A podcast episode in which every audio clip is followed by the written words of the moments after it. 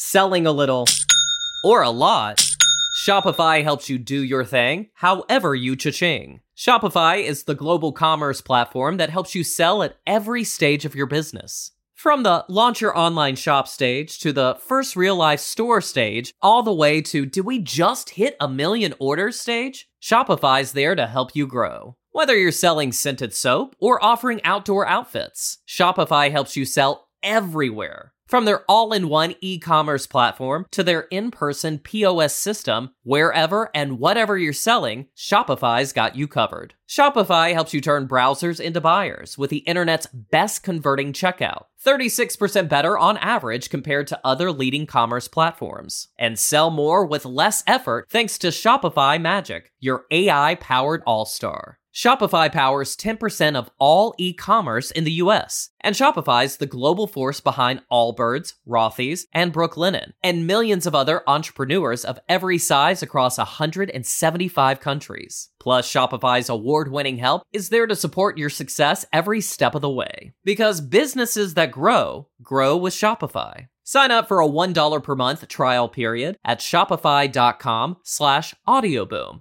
all lowercase. Go to shopify.com slash audioboom now to grow your business no matter what stage you're in. Shopify.com slash audioboom.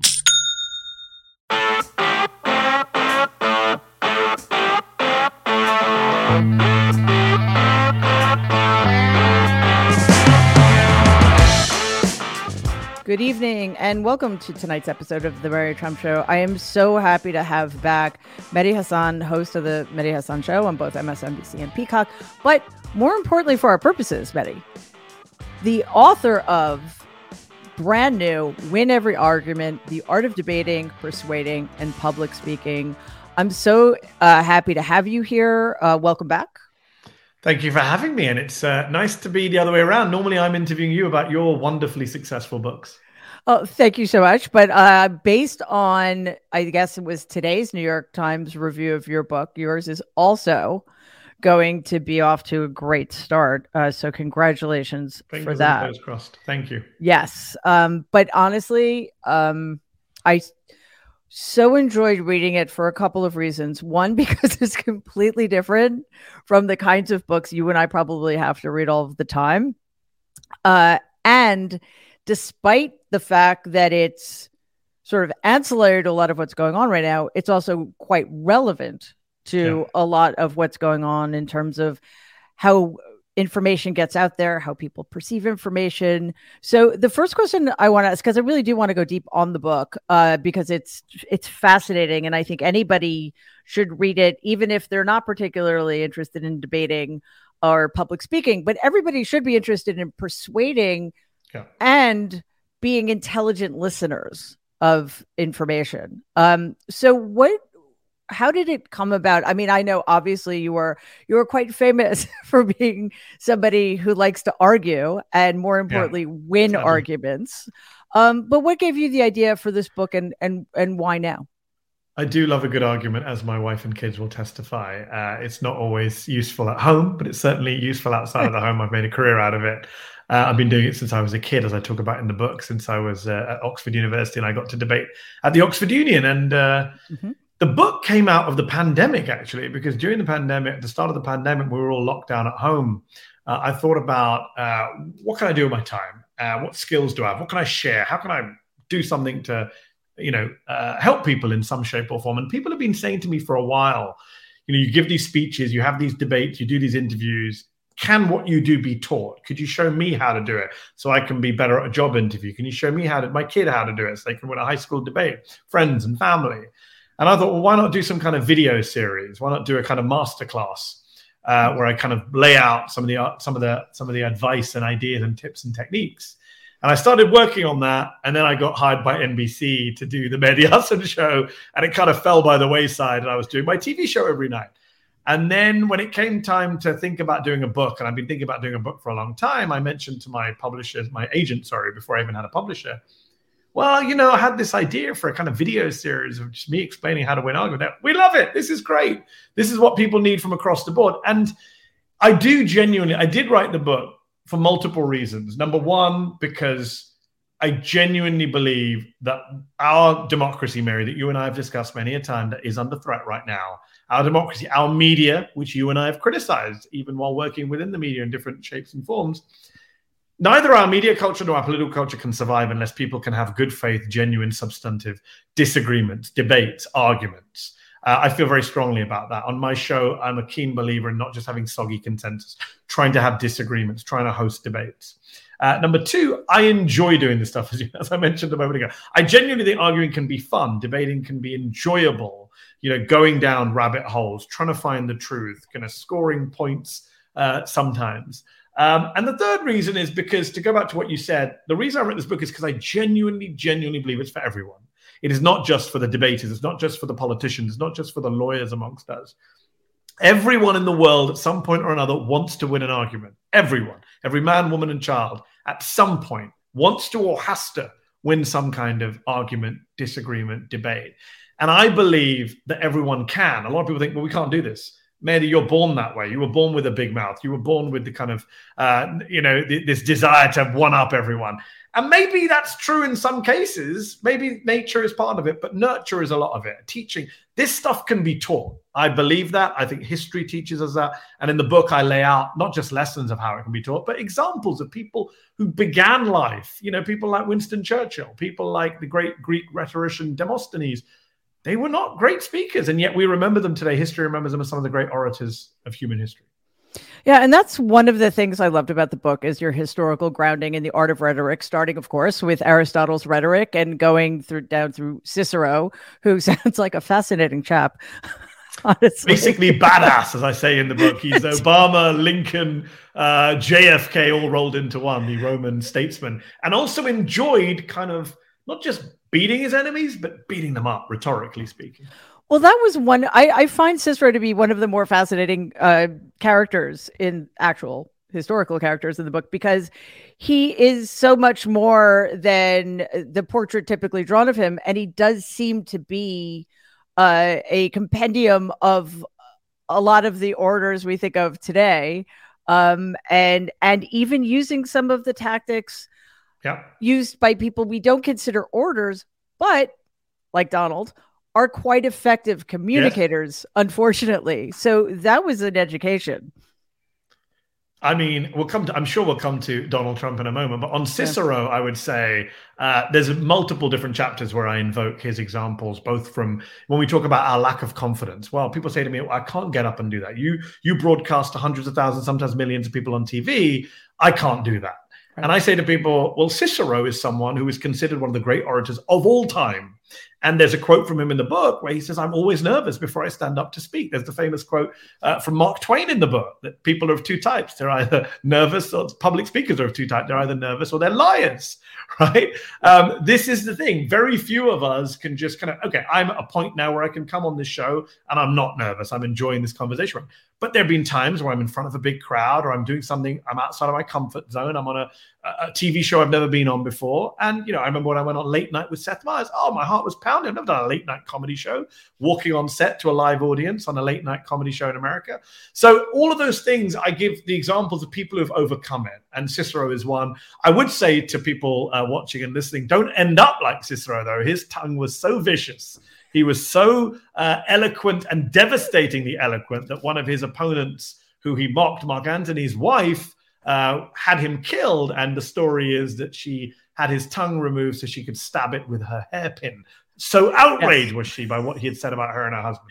That was such a great historical detail. Uh, and uh, don't try that at home, anybody. Don't try that at home. No. but you you lay it out so uh, brilliantly, I thought, and I did. I learned a lot. I mean, I'm not, um, you know, I'm not. I, have never been a student necessarily of the art of rhetoric, uh, but you know, I appreciate brilliant oratory, and um, I didn't realize because, like most people, I I do think that part of it is you're just born with this yeah. talent, and yes, some of it's skill, but you you lay it out in such an organized way that I didn't realize that so many orders use the same techniques, yeah. whether consciously or not, I don't know, but it seems like it must be because it you concretize it in a way that I didn't think was possible. So can you talk a little bit about how yeah. you gleaned from your own experiences and and from um, history the and distilled uh, for us the ways in which to become uh, somebody who you know maybe you're not going to be uh, Cicero, like you said, there are disadvantages there, but somebody who can really get yeah. the point across in a compelling, uh, compelling and ultimately victorious way. So it is a combination of the book of my own personal experiences, both as a debater. I'm someone who actually goes and does formal debates. I enjoy right. doing them. I talk about it in the book. I'm someone who did that as a student, but also as an interviewer. I'm known for doing kind of combative, uh, challenging interviews, both in the UK and here in the US since I moved here eight years ago. And so it's my experiences, it's my observations. A lot of the examples I give in the book are things that I've seen and enjoyed. Uh, for example, I mentioned Christopher Hitchens' famous yep. exchange with Charlton Heston in Gulf War One. I. I remember watching that uh, you know, as a teenager, not at the time, I was, I think I was about 11 when it happened, but, you know, shortly after, years afterwards, I remember being exposed to that whenever YouTube started out. Um, I, I talk about US presidential debates that I'm a great fan of. I, you know, not just because of my job, but something I've always enjoyed watching. And I give examples from presidential debates. But then, as you say, there's also, I'm a student of history and I've enjoyed reading about the ancient Greeks and the ancient Romans and uh, going back uh, to JFK and MLK and all these folks.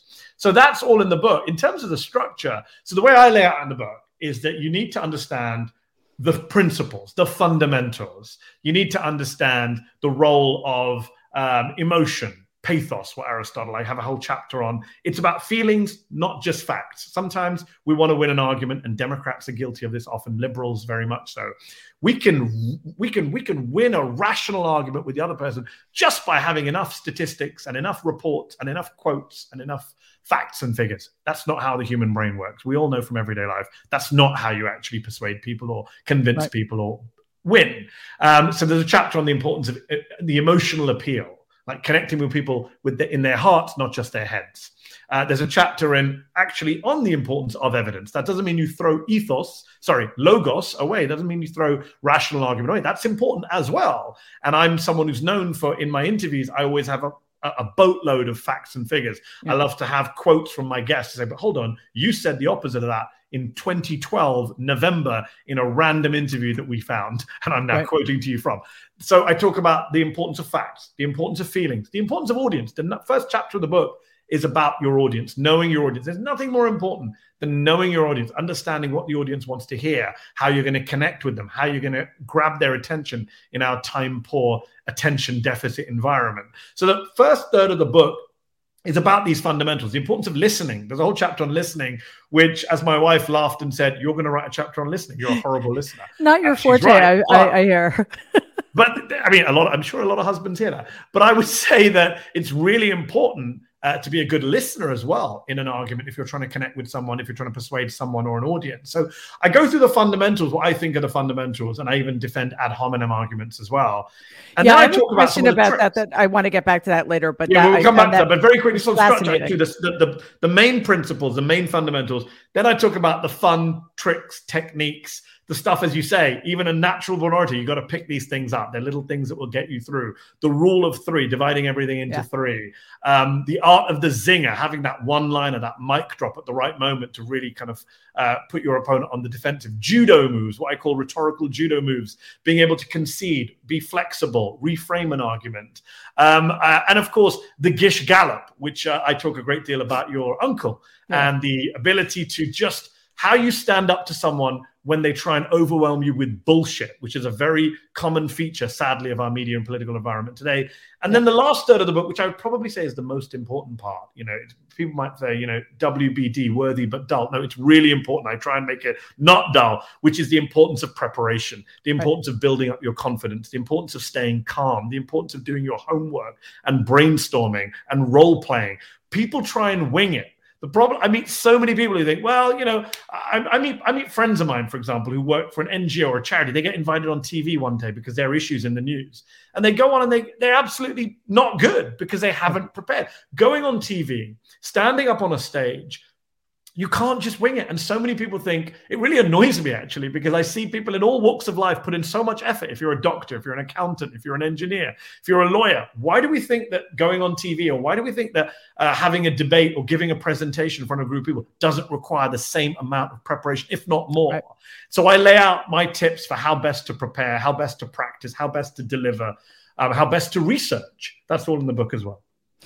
And uh, actually, as to preparation, I, I found that um, really helpful because everything, you, you, know, we look at great orators or we look at um, performances in in in uh, presidential or vice presidential debates, and we think, oh wow, they were great off the cuff. Yeah. No, every aspect of a good speech or debate or presentation that you describe requires preparation. Yes. Uh, you know, and I'm thinking you use great examples like Lloyd Bentsen's uh, yes. uh, "You're No Jack that's, Kennedy." That's one of my favorites because I didn't know about that. Actually, I didn't know about that till I read till I re- till I wrote this book. That was one of the ones I came across, and I was like, "Wow, this has got to go in the book." Uh, I know people at home will remember Lloyd Bentsen's famous takedown uh, of Dan Quayle in the 1988 vice presidential debate, where he says, because Quayle had kept saying, I'm like JFK, don't question my experience. I've got as much experience as John F. Kennedy had when he ran for Congress. And Bentsen says, I, you know, the famous line that I knew uh, John F. Kennedy, you are no John F. Kennedy, you're no Jack Kennedy. That line was from a debate prep that he was doing with his team one of his assistants or one of his members of his team, a former congressman, had spotted that Quayle kept saying, I'm like JFK, I'm like JFK. And then when they role played the debate, many politicians role play the debates beforehand, they do mock debates.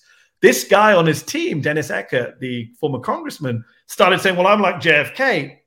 Bentsen gets angry. This is in the mock debate. And his team go, That's it. Do that. Get outraged when he does it. So when Bentsen unleashes that zinger on stage, which kind of to this day people still remember uh, Quayle being humiliated by. That didn't just come out of nowhere. He didn't just pull it out of his backside live on air. He had prepared. That's right. And and they say this in sports: the the better you are, the luckier you are. You know, so it's you get that thing. moment. You get that's that right. moment that you've prepared for. Yeah, that's that's right. And and you know that you're in the hands of an expert when it feels totally spontaneous and off the cuff. And one of my favorite uh, tools was judo. so, can you explain a little bit about that? Because it is especially, I think, now, and I want to get into more detail about this in a little bit, but we seem to be living in a time where uh, the rules don't apply in the way they used to. Uh, you you talk about the importance of building logical evidence based argument, which is universal, but a lot of people are getting away with yeah. not um not applying those rules. So I think having having tools like judo and and uh zingers etc are really good ways of putting somebody who refuses to follow the rules in his or yeah. her place. So, can you talk a little bit about that more? Uh, so, more these detail? are there's two chapters relevant to that in the book, which are in that middle section of the book on the on the tips and the tricks of the trade. Um, and one is, as I say, I talk about rhetorical judo moves, which which plenty of public speakers have have invoked before. I'm not the first to make the comparison to judo, but the comparison to judo is this: that judo is a martial art in which you use the energy of your opponent against them. You try and knock them off balance. You're not trying to kick or punch them. You're trying to use their own energy to throw them to the floor, to knock them to the floor, to trip them to the floor. And in debating, in public speaking, in arguing, I'm saying, and others are saying that try and use that same strategy to use your opponent's energy against them to catch them off guard and win that argument in that way, to be more flexible, to yield. Judo comes from Japanese words relating to yielding and being flexible. And sometimes in an argument, you think when your opponent has a great point, you just have to deny it. You just have to double down. You just have to not budge from your position. And what I say in the book is no, actually, sometimes you should concede. You say, yeah, that's a good point. Fair enough. You got me on that one. But did you think about this other point? Right. And the concession allows you to both uh, knock your opponent off balance. They're not expecting you to concede that. And then it allows you to come back with a stronger point and uh, something that Cicero and others did very well uh, back in the day. So I talk about different judo moves you can deploy uh, when your back's against the wall. One is, for example, concession, conceding a point makes you look reasonable to an audience. The audience says, ah, this person's not an inflexible ideologue. He's willing to accept that certain things are not on his side. It makes you look reasonable and appealing to a neutral audience. Uh, another example of a judo move is reframing the argument, something I do a lot. Because often, you know, it's it's it's often somebody will come to you and say, "But aha, have you thought about this? What about this question?" And you say, "Well, I don't even accept the terms of the question. I don't accept the example that you're offering." And you reframe the entire thing. And I give an example uh, in the book where uh, I had to do a debate about Saudi Arabia, and the motion of the debate was um, the West should cut ties with Saudi Arabia. You're never going to win that debate in the UK because nobody wants to come. You know, people jobs depend on it. We have sales, blah blah blah. We have diplomacy. So I very clearly at the start of the debate reframed the debate around the idea of this is what we mean when we say cut ties with Saudi. We mean don't sell them weapons, don't give them a red carpet, don't turn a blind eye when they're killing journalists and embassies. You have to be able to reframe debates so that they're on your so you're arguing on your terms and on your terrain, not on your opponent's turf or terrain. So that's those are some of the examples of judo moves. And then I come up with a chapter called uh, Beware the Gish Galloper, which is what you were hinting at a moment ago, which is we live in this climate where people don't follow rules or regulations of argument. They just kind of steamroll over kind of any accepted conventions of having an agreement or disagreement or having a TV interview. And that happens a lot. And that happens a lot mainly because of Donald J. Trump, who came along and whether knowingly or unknowingly, uh, you know, adopted this style, which is called the Gish Gallop. And that comes from an evolutionist, uh, sorry, an anti evolutionist, a creationist called Duane uh, Gish, who was a very prominent uh, creationist Christian who would debate against scientists on evolution back in the day. And he would just steamroller them with cherry pick statistics, with out of quote, out of context quotes, with nonsensical arguments that had already been rebutted in a previous debate. But he would throw so much crap at you that you couldn't rebut all the arguments. And the audience would say, well, he must be right. He said so many things and you didn't rebut all of them and it's kind of uh, it's it's it's argument by verbosity. You're just kind of overwhelming people with bullshit. And you remember Steve Bannon had this famous line uh, in an interview where he said, "Our opponent is not the, our opponent is not the Democrats. Our opponents are the media, and the way you deal with the media is to flood the zone with shit." That was Steve Bannon's famous quote, which is what the Trumpists have done. You can't keep yep. track of all the scandals because there's too many of them. You can't keep track of all the outrageous statements from Marjorie Taylor Greene because there's a new one every day. So yep. we are overwhelmed uh, in bullshit. We're so busy trying to clean off the last lot, we can't deal with the next lot. And that's what Trump did so effectively. And what I say in the book is you need to be aware of that because more and more people are doing it. It's a very effective, if cynical strategy, mm-hmm. but there is a way to stop it. And I outline in the book how you need to pick your battle when you're going up against Gish Galloper, how you need to call out the Gish Gallop and point out to an audience that's what's going on, and how you need to not budge. Too many people in my industry, in the media industry, we move on too quickly we don't do a follow-up question. Yeah. we get distracted by a shiny object. And when i say that i mean a, a, story in the news i need to get a quote on this. I need to get a quote on that. Too many interviews when they're doing an interview with a gish galloper they allow the person to get away with their you know nonsense because they're just moving on to one topic after another. And i always say less is more for me. I would rather talk to someone about one or two topics and get in depth and try and really nail them down than just do a laundry list and let's talk about 10 stories in the news. I must ask you about every topic under the sun because that allows the Gish Galloper to get away with not being held to account for all the bullshit that they've been peddling in the previous minutes. Yeah, that's actually one of the things I love about your show. It's you typically have people on for 20 minute segments and you talk about a couple of things and it's one I think one of the deeper dives that that uh that's out there.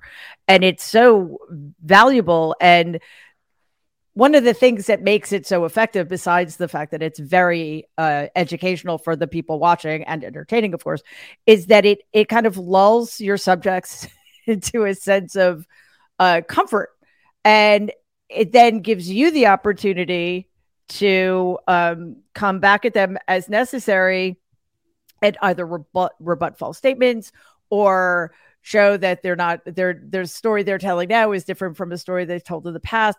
And yeah. you're so effective and you're not you're never um rude.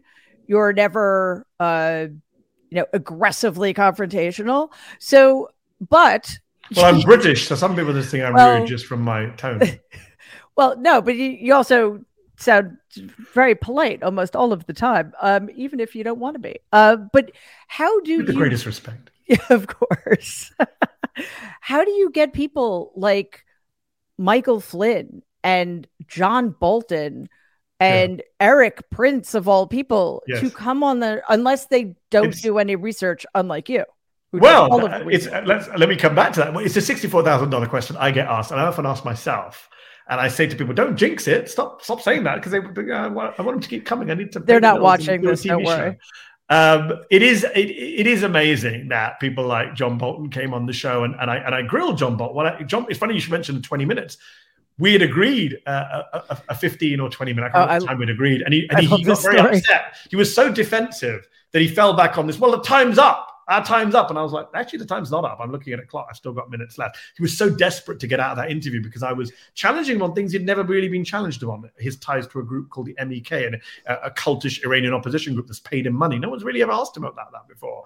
Uh, his, you know, does he sleep at night because of all the people who died in Iraq? No one's really been that blunt with him over his own uh, record, bloodstained record in Iraq uh, as an architect of that horrible illegal war. So he wanted to get away from it. But why did he come on? I mean, he came. He, I think he was promoting his book at the time. Yeah. One of the great things you know, as you know, yeah. what am I doing right now? I'm on a book tour. Uh, when people have books out, that's always a great moment to get them. That's one way to get them. I have great producers who I name check at the end of the book who've done fantastic job persuading people to come on my show and often had their ears chewed out afterwards. I had a producer, Al Jazeera English, who I, I actually I specifically thank at the end of the book and say thank you because I know how many people after getting grilled by me, took it out on him and said, yeah. "We weren't expecting this." And we and I always say to people, I always tell my producers, be very clear about what the interview is, what the nature of the interview is, what mm-hmm. the territory is. Send them clips. I don't do gotcha. I don't want people to think like, "Oh, I, I pretended I was going to ask you this," and then like, no, I want people to come on and have a good faith disagreement, but know that it's going to be challenging. It's not going to be softballs. Erik Prince, why did he come on that show? I don't know. If I was him, I would never have come on that show. I think it's partly ignorance. A lot of people just didn't bother to look me up. Yeah. Uh, there's a there's a, a, a senior member of a foreign government. I won't name the government because they put a formal complaint into the Qatari government who own Al Jazeera when I was at Al Jazeera English, who I interviewed. And before they came on air, they didn't know their mic was still up, and they were talking to the assistant, and they said, "Who is this guy again?" And I just thought to myself, you really should have known. You really should have checked that out before you, you know, turn up to that. I mean, I have a whole chapter in the book on preparation. You yeah. can't walk into an interview, either side of it, you the right. interviewer or you the interviewee, without having prepared, without having done your homework on people. And I talk a great deal about the importance of looking up people's biographies, their past statements, their quotes, their views. Um, you have to know what's going on. And I think a lot of people don't know what's going on. And to go back to kind of some of the people you mentioned, what do they have in common? Some of the people, they're right wingers who I've had big clashes with. I do think there's something about conservatives, and I say this in a complimentary way, not in a negative way, that they have thicker skins than a lot of liberals. I found mm. maybe it's because I don't know. You can you can we can theorize and speculate. Maybe it's because I don't know when they were in college they were surrounded by liberals and they had to defend themselves. I don't know. But I feel like some conservatives have thicker skins and are willing to have an argument. And I often find the people who are most upset with me are people on my own side of the argument who don't expect me to ask them a tough question, or liberals or leftists who maybe, maybe are a little less used to kind of the rough and tumble of a tough argument. So I, I don't know. I'm just I'm I, I'm spitballing. I'm not sure, but I have found that a lot of these conservatives are more willing to have a row and leave without being completely upset. Some of them are, but some of them actually, I've I interviewed General Flynn, I remember, and he left so happy. I mean, that was before he went full QAnon. yeah, I was going to say that was a while ago. But it was a while ago, but he, you know, even then he was saying some outrageous things about Muslims yeah. and defending Donald Trump. This but he left the interview happy, even though I, you know, it was a viral clip where I grilled him on all of Trump's lies and his Islamophobia. He left happy, and I just think sometimes maybe people just enjoy the argument like I do. Yeah, and I, you know, this is a, a little um not quite to the point, but as you said, a, a lot of people who come on your show who end up more upset when they leave are liberals. And I think that's partially because they're expecting it to be completely friendly territory. And I, it's not that it isn't, it's just that, you know, that doesn't mean you're never going to get challenged. Exactly. And I think that is one of the things that, that uh, the, the landscape, how everything is so silo- siloed, is one of the yeah. things that puts us at a disadvantage. Because if you're never challenged, then you know yes. you're not going to get stronger. And it's it goes to the heart of this book, and I talk about in the introduction that my father Uh, I'm I'm from a Muslim family, as many people know, and my father in the uh, late 80s, early 90s, when people in certain northern cities of the UK, Muslims were burning. Some Muslims decided to burn the Satanic Verses, Salman Rushdie's yeah. uh, very Islamophobic novel. Let's be honest about what it is, but they burned it, and my dad bought it and put it on. I remember we had a bookshelves in our dining room, and he had bookshelf, and he had it on the bookshelf, and anyone who would come for dinner, Muslim friends of his, would see it, and they were like what are you doing with this book? And his argument was, my dad's argument was, how can you condemn a book if you haven't read it? That's right. And that stuck with me. And then I come from a very disputatious household where we were encouraged to question and, and challenge shocked. and argue. I'm, yeah, I'm, sure you're shocked. Uh, wait till you, if you ever meet the rest of the Hasan family, you'll see.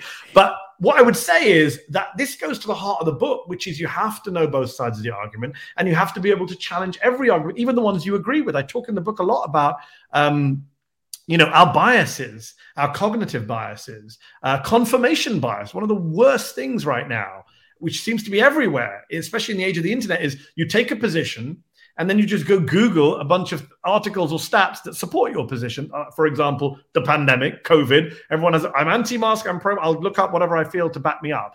No actual exploration of what the evidence says. We just right. try and find facts and figures that support our own position. It's horrible. It increases the siloization that you mentioned my position has always been look, I'm very much on the left. Everyone knows my politics. I don't hide them. I have an opinion show. But I read right wing publications. I watch right wing shows. I read right wing authors, not because I enjoy it or because I agree with it, because I want to know what the other side is saying. And I quote John Stuart Mill in the book You cannot know your own side of the argument until you know the other side. And I apply that both to my approach to knowledge and research and debate. I also apply it to holding power to account. It doesn't matter if Jen Psaki is representing the Biden administration on my show, and I like Jen Psaki personally. The issue is I need to explore whether this policy that Biden's putting forward is actually a good policy, even if on the face of it, it looks like a good policy. Let's talk through it. Let's talk through the criticisms of it. Yeah, and that doesn't happen uh, nearly enough. So we're in this position now We're about a third of the country and upwards yeah. of 80% of Republicans, they don't care about facts or logic. They just care if their side is winning, whatever that means. And it it, it just puts us in this very uh, dangerous quandary. I, I, would I would jump in, Mary, just to say one thing. I half agree with you. I agree with you on the Republicans being uh, dismissive of facts figure. Clearly, uh, we have a big chunk of this country that is completely not in a reality-based universe, to quote one former famous Bush administration official, living, you know, in a land of QAnon conspiracies and everything's a lie and the media are all fake. But the point about partisanship, unfortunately, I think it's growing on both sides. I hate using the phrase both sides, but I see it. I see it. I, am on MSNBC. Sometimes I will take pot shots at the Biden administration on things I don't like. For example, mm-hmm. I'm not a fan of Joe Biden's immigration record. I'm not. I'm not happy with what he's done on Title 42 or the yep. recent changes on on transit asylum claims. But sometimes you say that, and immediately, especially on social media, you will get someone saying, well, Trump was worse. And it's like, I agree, Trump was worse. But that doesn't mean you shouldn't hold your own president or your own party leader or the person you like to account as well. And that is something I feel very strongly about. Yeah, I don't disagree with you at all. I, I was just um, picking on Republicans because it, no, no, I agree with you on the fact-based stuff. All I'm saying is on the on the my team, the kind of sports team approach to politics, sadly, is across the spectrum. Absolutely, and and I I think that I think honestly, it's more of a problem on the right. Yes um, because Definitely. of the ecosystem oh, they have set up on the right. That's the difference. It's a yeah, cult. exactly. sports team. But um, in terms of Democrats, yes, I I had uh, I had a policy up until the 2022 midterms that I was going to pull my punches when it came to the Biden administration because democracy is on the line. And we just need to make sure yeah. that the Democrats win because they are the only pro democracy party.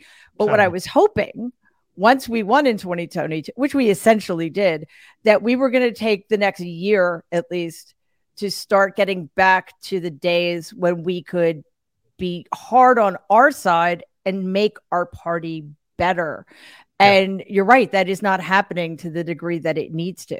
So, uh, if you say anything critical about Pete Buttigieg or Kamala Harris or certain other Democratic personalities on Twitter, a you know people will come and get very upset with you. And I agree with you. There's far too much homophobia against Buttigieg, far too much racism and misogyny against Harris. That doesn't mean that you should exempt them from legitimate criticisms about policy or or speeches or handling of issues, and, and that applies across the spectrum to the entire administration, whether it's Mayorkas or anywhere else. Um, yeah. And I think you know to come back to the theme of the book, the importance of debate is the Democratic Party going to have a debate about whether Joe Biden should be the nominee or is it going to be a fait accompli? It looks like it's going to be a fait accompli. Now, I say that not as someone who says Biden shouldn't be the nominee. I'm not saying he shouldn't, should or shouldn't. Mm-hmm. In fact, I said just the other day when he turned up in Kiev, I'm someone who's underestimated Joe Biden again and again. Yep. He has constantly uh, impressed me in ways I didn't think he would. You know, he refused to sit down for an interview with Fox, which I thought was a brave move that Barack Obama, Bill Clinton would never have done and never did. Um, but that doesn't mean I think we should shut down debate. Mm-hmm. For example, his age. I do think that's a legitimate area of debate. I do think we should be able to have that discussion. Now, it doesn't mean I'm not saying disqualify him for his age, but have the discussion, have a good faith argument. Forget, but the problem we have is every time we try and have a good faith argument, the bad faith folks wreck it for the rest of us. So anytime you do want to talk about, I don't know, Biden or Harris or Buttigieg, Fox say something crazy, and everyone's like, "Oh, you're agreeing with Fox?" No, obviously, what Fox is saying is crazy. Let's yeah. talk about the legitimate criticisms. There's illegitimate criticisms and there's legitimate criticisms. And we've become so tribal and intense online that sometimes we, we are unable to unpack the legitimate from the illegitimate. And that gets me to ad hominem attacks. I, I found this section really fascinating, um, which is why mm-hmm. I keep going back to it because, you know, I think like most people, I think ad, I'm against, in principle, ad hominem attacks because I always assume to be that they are attacks on qualities that are imminent to the person, qualities that that person can, has no control over appearance, race, sexual orientation, gender, religion. Yeah. But as you make very clear, that is not necessarily no. what's going on. And it could be uh, attacks on qualities that are, I guess, earned reputation, honesty, yep. credibility, criminality, or the opposites. So I think sometimes there's, um, for the Democrats, the Republicans do engage in the first kind a lot, especially Donald. What's called the abusive ad hominem. It's a specific yes. type of ad hominem, which, as I point out in the book, this is a, a chapter in the book in, in the first third on the, on the on the on the on the fundamentals because I do believe it is fundamental because I tie it back to Aristotle's three emotion three appeals I mentioned already. Uh, pathos, the emotional appeal, logos, the rational appeal, but then there's the appeal to person, the appeal to credibility, and that is called ethos. And ad hominem attacks are literally mean to the person. And we're told in high school debate, in university debate, don't attack the person, play the ball, not the man. Right. And I think that's both unrealistic and impractical. It just doesn't happen in everyday life. And also, it's unnecessary. Sometimes it is necessary uh, to play the man. And the way I explain it, and I start the chapter by talking about Donald Trump, perhaps the most famous ad hom practitioner on planet Earth right now, whose entire debate and political strategy is all about coming up with nicknames. Uh, he's busy trying out different ones for Ron, Dis- Ron DeSanctimonious right now. Meatballs um, is the latest through... one for Ron DeSantis. I love that. Meatballs his, his... DeSantis or Meatballs Ron. Meat, meat The problem with the problem with Trump, and people we don't like to admit this, is as horrible as some of his nicknames are, we they kind of they they they stick. Like you know, when, when we're in the playground, nobody wants to agree with the bully, but if the bully, ah, he's a bully. He comes up with nicknames. He's quite good at coming up with horrible and often racist nicknames. Yep. Um, and he'll keep doing it. And I make the point in the book that it actually worked for him. We might not want to admit it, but he did undermine Jeb Bush with the low energy stuff. That totally. did come to define Jeb Bush in 2016. Now, it doesn't always work. His attacks on sleepy Joe Biden didn't work in 2020. Right. But the point is that, and I go back again to Cicero, and I talk about Cicero being famous uh, for his invective, for his personal attacks. This goes back to ancient Rome. Uh, he was actually, you know, he called, he made fun of people's appearances. Now, I'm not saying make fun of people's appearances. I'm not saying do gratuitous name calling and insults and, you know, swear words. What I'm saying is there are three types of ad hominem that are totally relevant. One is the abusive ad hominem. And when I say abusive ad I don't mean name calling. I mean, for example, if you say someone has is a liar, right, big word in the media, people don't like using the L word People say, well, that's not relevant to the argument. The, the argument is about the premises. Do the conclusions follow the premises? Not true. If somebody has a history of lying yeah. and their argument is based on something that they are relaying or telling to you, you have every right to tell your audience, well, that person is an unreliable narrator.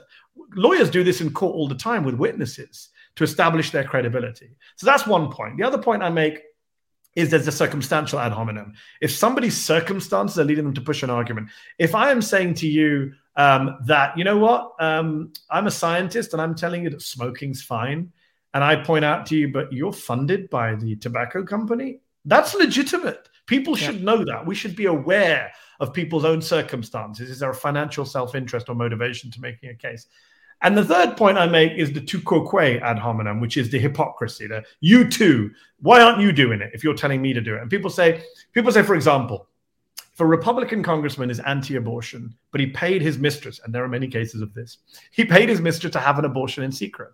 Now, under the strict rules of debate, that's not relevant to the argument over abortion, because whether he paid his mistress or not doesn't affect does the fetus have a right to life? Does the fetus feel pain? What is the age of life? in strict rhetorical terms, that's all you should be arguing about if you're having a debate about abortion. I'm saying no, if the person has also paid their mistress to have an abortion, again, it is legitimate to point that out. It's yeah. legitimate to say, why are you not following the same principles that you are telling the rest of us to follow? Perhaps there's something wrong with those principles, right? That is a legitimate form of attack. And I've done this on my show as an interview many a time. Like I give the, and especially ad hominem means to the person. But a pro hominem argument means if I if I use my person to make the argument, we know people do that all the time. We know that military people come on TV and say we should support this country in this war because of this argument. I, as a general, am telling you. Mm-hmm. We know that doctors during COVID came on and said do this or don't do that based on my medical qualifications. People yeah. do that. Once you've brought your qualifications or your credibility or expertise into the argument, it's fair game. And I did a famous interview with Dr. Monica Gandhi, who is a doctor out of San Francisco, who most public health experts can't stand because she spent the entire pandemic minimizing the pandemic to the point where she giggled about variants, schmariants, shortly before Delta came out and started killing thousands of Americans. And when I had her on my show, she got very upset both during and after the interview because I spent a great deal of time just literally listing out all the predictions she made that were wrong. Now, you might say, well, that's not relevant to the argument over COVID. COVID should be looked at in a lab. I'm saying, no, this person is treated by the media as some oracle on COVID. I think it's relevant for the viewers to know that everything previously she said turned out to be wrong. So oh, I'm going to grab my AirPod. Pop so um, I do believe that bringing up a person's qualifications, expertise, track record, honesty is completely relevant. And we sh- and Democrats for far too long have said oh, they go high, they go low, we go high. Uh, no. No, we need to uh, get get in the mud and with our brass knuckles on. Um, so because we do live in this time where people with enormous amounts of influence are maintaining and accruing power because yes. they are so willing to yes. break the rules of debate and public speaking that you lay out so brilliantly. And I guess I have a couple of questions. Um, one is, what do we do about that? And two, um, in the, in the face of one of the things I, I find absolutely fascinating is that you know we we have brilliant orators like Martin Luther King and uh, Barack Obama, and then we end up with Donald Trump. Um, and then there's President Biden, not known for being a great public speaker, who actually has given two or three of the most effective political speeches I've ever heard. So I'm yeah. I'm curious to know first of all, what do we do about this very yeah. serious problem when people like Donald Trump with their galloping gish uh, can go in a presidential debate and unimpeded for two minutes, just lie, lie. I think you said he lied once every nine seconds. I uh, can't. Isn't there some way we can, you know, stop so this? That's a great question. So I, I, let me deal with the first question. What do we do about these people? So in the book, I try and lay out where we can push back. In my chapter on the Gish Gallop, I point out some of the techniques we can use. One of the main ones being call it out. Like, yeah. You know, uh, you have to be able to call things out, make people aware of what is going on. Um, the for far too long, we've normalized uh, a lot of this rhetoric. We've normalized a lot of this bullshitting. We've normalized a lot of what's propaganda but passes for political messaging. I think you've got to call it out. And I mentioned earlier the L word. We don't use the word lie enough. I would like to see more anchors, interviewers say, that's a lie, right? Yeah. That's not just a, uh, you know, you've not just inaccurate or incorrect. It's a lie. You know it's not true, right? So that's one thing. I think you've got to call it out, call out the lies, call out the racism, call out the BS and make people aware of what is going on because this is part of and you and I've talked about this before this is part of the rise of fascism and authoritarianism is this assault on the truth. Remember the fascist doesn't want you to believe the right over the left. The fascist wants you to believe no one. The fascist wants mass confusion so that the strong leader can then step in. So that is it's a deliberate tactic of theirs to destroy the credibility of the media of democratic institutions. We need to push back and call it out. The other point i would say is we also need to know when to walk away. One chapter I regret not writing in this book, and if everyone buys this book and I write a sequel, I will make this chapter, which is when do you walk away from an argument? It's a really important discussion to have because some arguments are not worth having. I talked earlier about bad faith actors. I wouldn't have Marjorie Taylor Greene on my show. I've said this before. Like if Marjorie Taylor Greene rang out my president, I want to come on the show. We'll have a debate, you and me and Mehdi. It'll go viral. It would go viral. It'd be great for my career and profile to interview Marjorie Taylor Greene. I'd probably rhetorically uh, uh, beat her up or you know mm-hmm. challenge her. Um, but would I do it? No. I'd say no thanks because what would be the point of that exchange? as you say, they don't follow the rules. And just by getting the platform, they get the win to push their nonsense out. There is no way you could do it in a way that would be respectful to an audience, that wasn't just a shouting match or someone who got up and walked out. Um, it, you know, I'm trying to think as I speak to you, like, is there a way I could do it if it was pre taped? If we stopped to fact check in the middle? Like, I wouldn't want to give someone like that just a platform to talk nonsense and assume that I can cut her off at the right time to yeah. fact check the viewer in time. I mean, I think it's dangerous to give certain people uh, uh, live platforms. So that's one thing. When do you walk away from? And I and, and I've said for a long time, Democrats shouldn't be going on Fox and legitimizing right. Fox. I think that's a I mistake. Agree. Treat Fox like the propaganda arm of the Republican Party that it is, uh, like the purveyor of white nationalist tropes that it is. Um, so that's one point. That's that's how you try and push back. But there's no easy answer. I, I won't pretend to have a silver bullet here. It's a we're in a very dark time. In terms of your wider point about the speakers and the people who get power, I mean, let's go back to Donald. He's not a bad speaker. I mean, he's a crazy speaker. He says nonsense. He rants and rambles in hilarious ways. But in terms of achieving what he wants to achieve with the audience who he wants to target, he's done fine. There's yeah. a reason he's a cult leader, despite having no qualifications to be a cult leader. There's a reason he managed to get tens of millions of people to vote for him two elections running.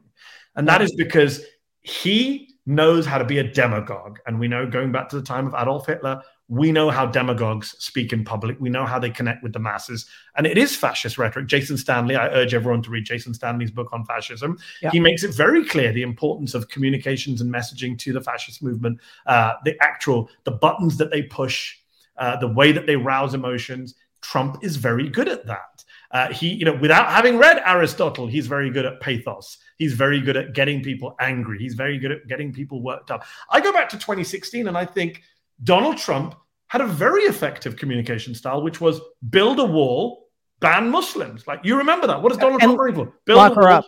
Ban Muslims, lock her up. Like very, very clever uh, a brief statement that everyone remembers and that appeal to your heart, not your head. Hillary Clinton had a 17 point plan for childcare and how she would pay for it. Yeah, Great. Democrat. I wish she had been president to implement it, but mm. that wasn't what was memorable. And I think about, you know, we've had what, six presidential elections in the 21st century. And you have had um, Democrats win three of those elections two from Obama, one from Biden. Look at the three people who lost John Kerry, Al Gore, Hillary Clinton. What did they all have in common? They wanted to bore you to death with statistics, facts, figures. I mean, in reality, good people, smart people would have been good presidents, but that's the reality. I don't think that's a coincidence, personally. Um, and I don't think it's a coincidence that Hillary Clinton goes and wins New Hampshire against Barack Obama, against the odds, after he's won Iowa, after he has momentum. How does she pull off New Hampshire? She cries. She gets emotional. She lets people see her as a real person. She connects with her audience in an authentic way. Things that I say in chapter one of the book is absolutely crucial to winning over audience. She wins New Hampshire. Joe Biden, yeah, he's not MLK, but he's authentic. When he yeah. speaks, he doesn't sound like he's speaking off a teleprompter. He doesn't sound like he's reciting talking points from an aide. And you saw that State of the Union. He goes off script and picks a fight with Republicans in the crowd. Wins. Wins.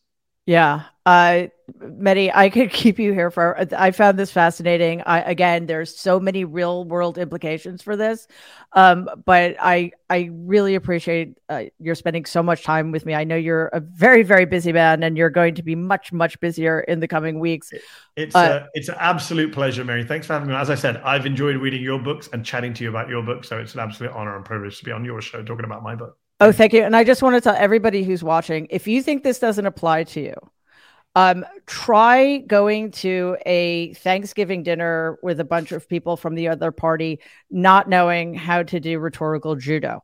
It will make your lives better in so many ways. And not just that that's just one of my favorites. So i mean imagine if you imagine if you remember the trump family and had to go to thanksgiving. I i can't honestly. I'd have to really stretch my mind. Actually i just kept my mouth shut. But um it served me well for a few decades. So but you know it's much more interesting if you could actually argue. To be a listener to chapter four or five i can't remember what chapter of my own book it is. Be a good listener that's right. That's exactly right. And I was. So there you go. Worked out for me. Anyway, Mehdi Hasan, uh, n- new author of Win Every Argument The Art of Debating, Persuading, and Public Speaking. It is a phenomenal read. Everybody go buy it right now. Mehdi, thank you so much for being here. I really appreciate it. Had a great time. Thank you. Bye.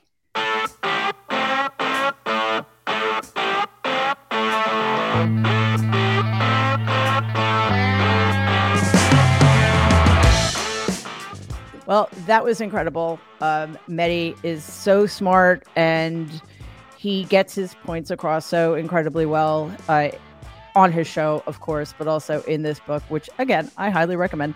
Thank all of you for being here tonight. Um, again, the book is Win Every Argument The Art of Debating, Persuading, and Public Speaking. And listen, you you may not think it applies to you or is is is worth reading. I uh, strongly encourage you to rethink that. Um, it's it's a great read, and again, like I said at the beginning of the show, it's different.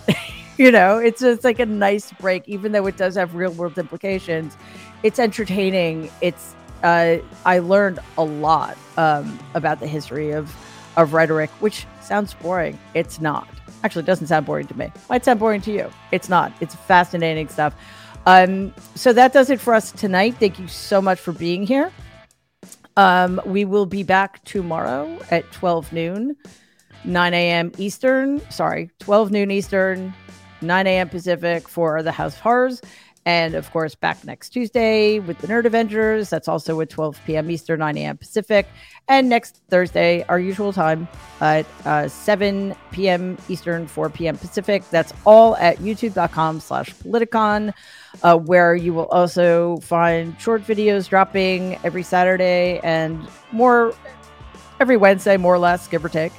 Uh, so that's youtube.com slash politicon. And while you're there, you can like the episode. You can comment on the episode if you didn't get to watch it in real time.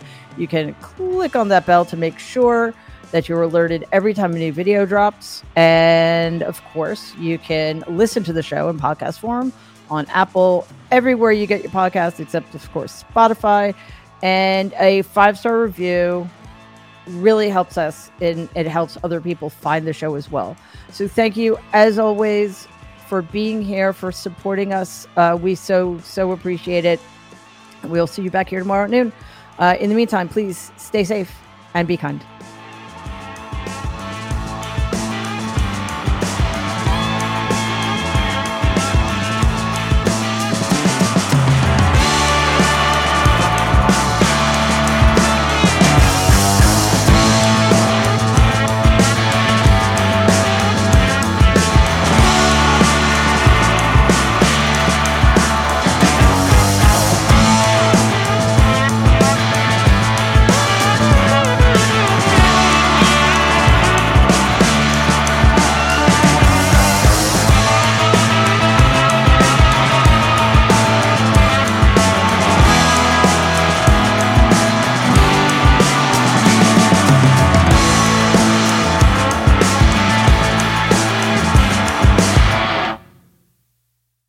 Selling a little or a lot, Shopify helps you do your thing however you cha-ching. Shopify is the global commerce platform that helps you sell at every stage of your business. From the launch your online shop stage to the first real life store stage, all the way to do we just hit a million orders stage? Shopify's there to help you grow. Whether you're selling scented soap or offering outdoor outfits, Shopify helps you sell everywhere. From their all in one e commerce platform to their in person POS system, wherever and whatever you're selling, Shopify's got you covered. Shopify helps you turn browsers into buyers with the internet's best converting checkout, 36% better on average compared to other leading commerce platforms. And sell more with less effort thanks to Shopify Magic, your AI powered all star. Shopify powers 10% of all e commerce in the US, and Shopify's the global force behind Allbirds, Rothy's, and Brooklinen, and millions of other entrepreneurs of every size across 175 countries. Plus, Shopify's award winning help is there to support your success every step of the way. Because businesses that grow, grow with Shopify. Sign up for a $1 per month trial period at shopify.com slash audioboom, all lowercase.